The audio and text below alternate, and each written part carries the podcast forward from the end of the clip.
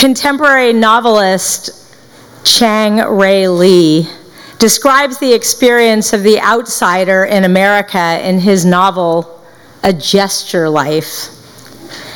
Protagonist Franklin Hata is a Japanese American citizen living in an upscale suburb of Westchester, New York.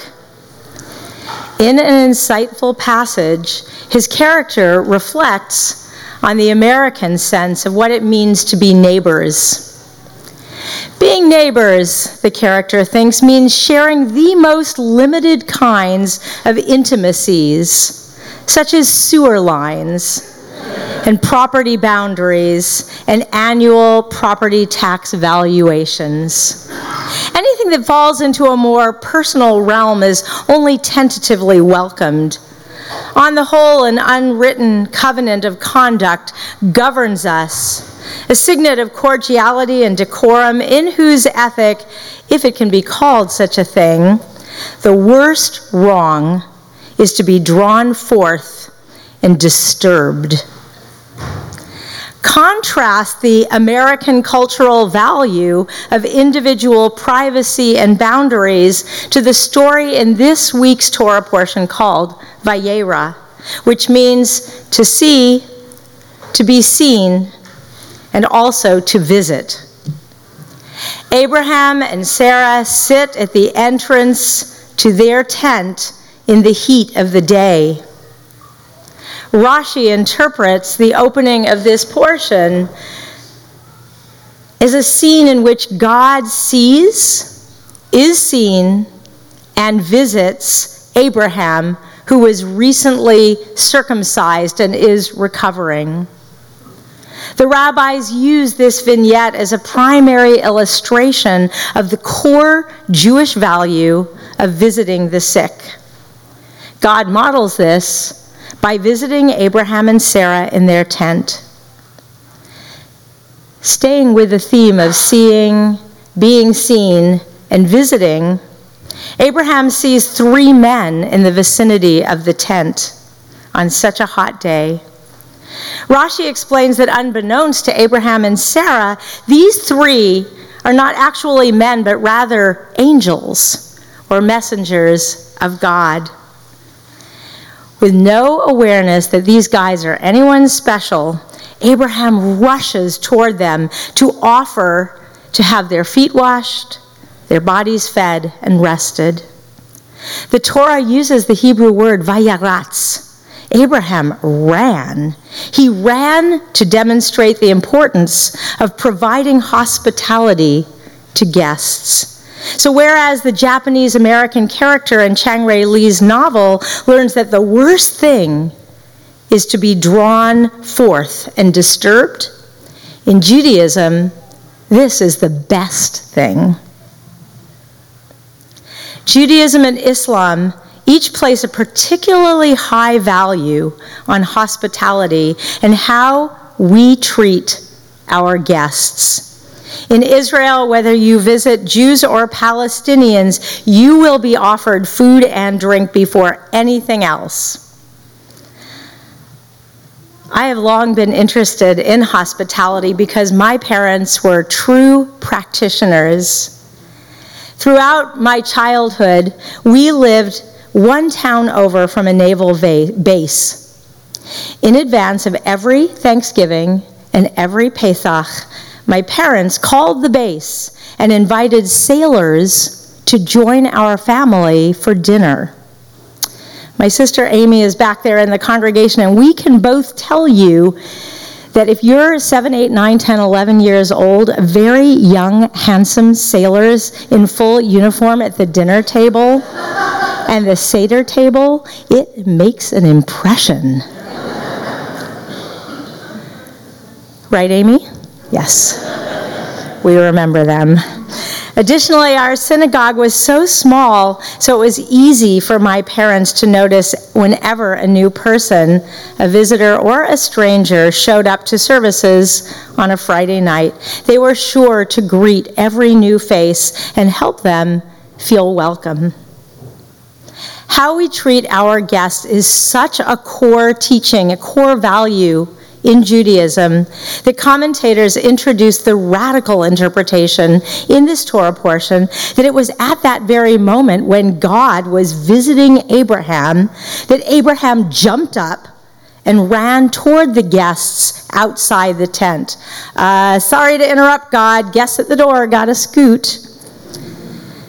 Normally, walking out on the divine presence might seem the height of rudeness, if not against Jewish belief, unless the Torah wants us to understand that how we treat our guests is, yes, that important. Commentator Dena Weiss from Mechon Hadar in New York explains as Abraham is taking care of his guests, he is showing honor to God. In the opening paragraph of this Torah portion alone, God demonstrates the power of the mitzvah of visiting the sick, and Abraham and Sarah demonstrate that if strangers show up at the tent flap, even if you're chatting with God, you interrupt that or any other activity to see them, to make them feel seen, and to visit with them. Vayera. It's all in the name of the Torah portion. In the Talmud, much time is spent debating when is it okay or not okay to interrupt our prayers, because Judaism wants us to say each prayer with such focus and intensity without any interruption unless a person needs your help. Then it's okay to interrupt. Or if the phone is ringing, I'll take that as a sign from above.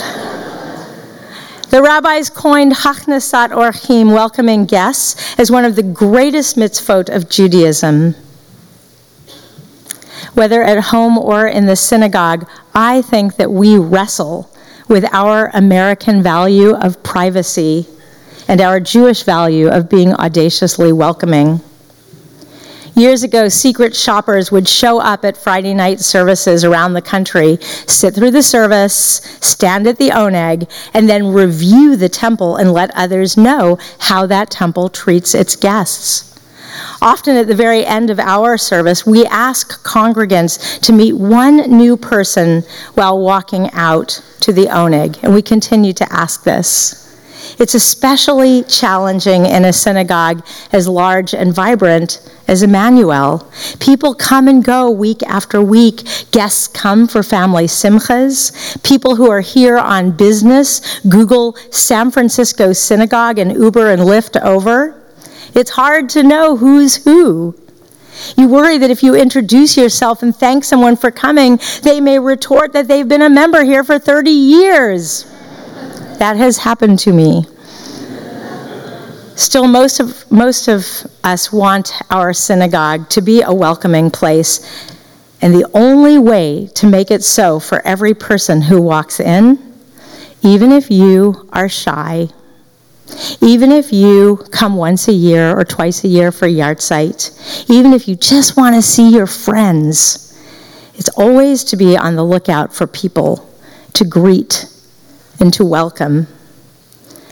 How does Congregation Emanu-El treat its guests?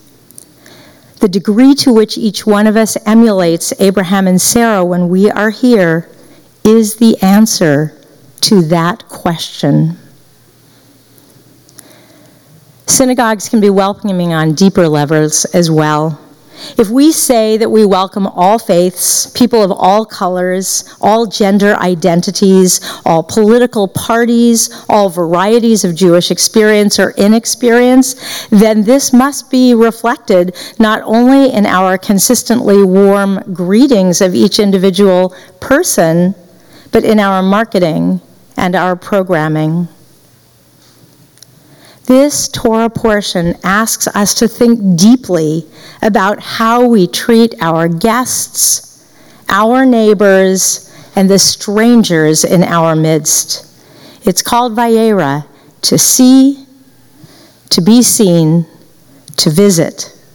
The verb is used twice in the opening two sentences, the opening two verses, psukim, Abraham and Sarah model for us how to treat our guests. And the answer is not just by washing feet and providing tasty snacks, but by Vayera, by actually seeing, seeing the holiness in each person, in the stranger, in our neighbors, in the immigrant, in the outsider, in the hungry person, in the homeless person, in the lonely person.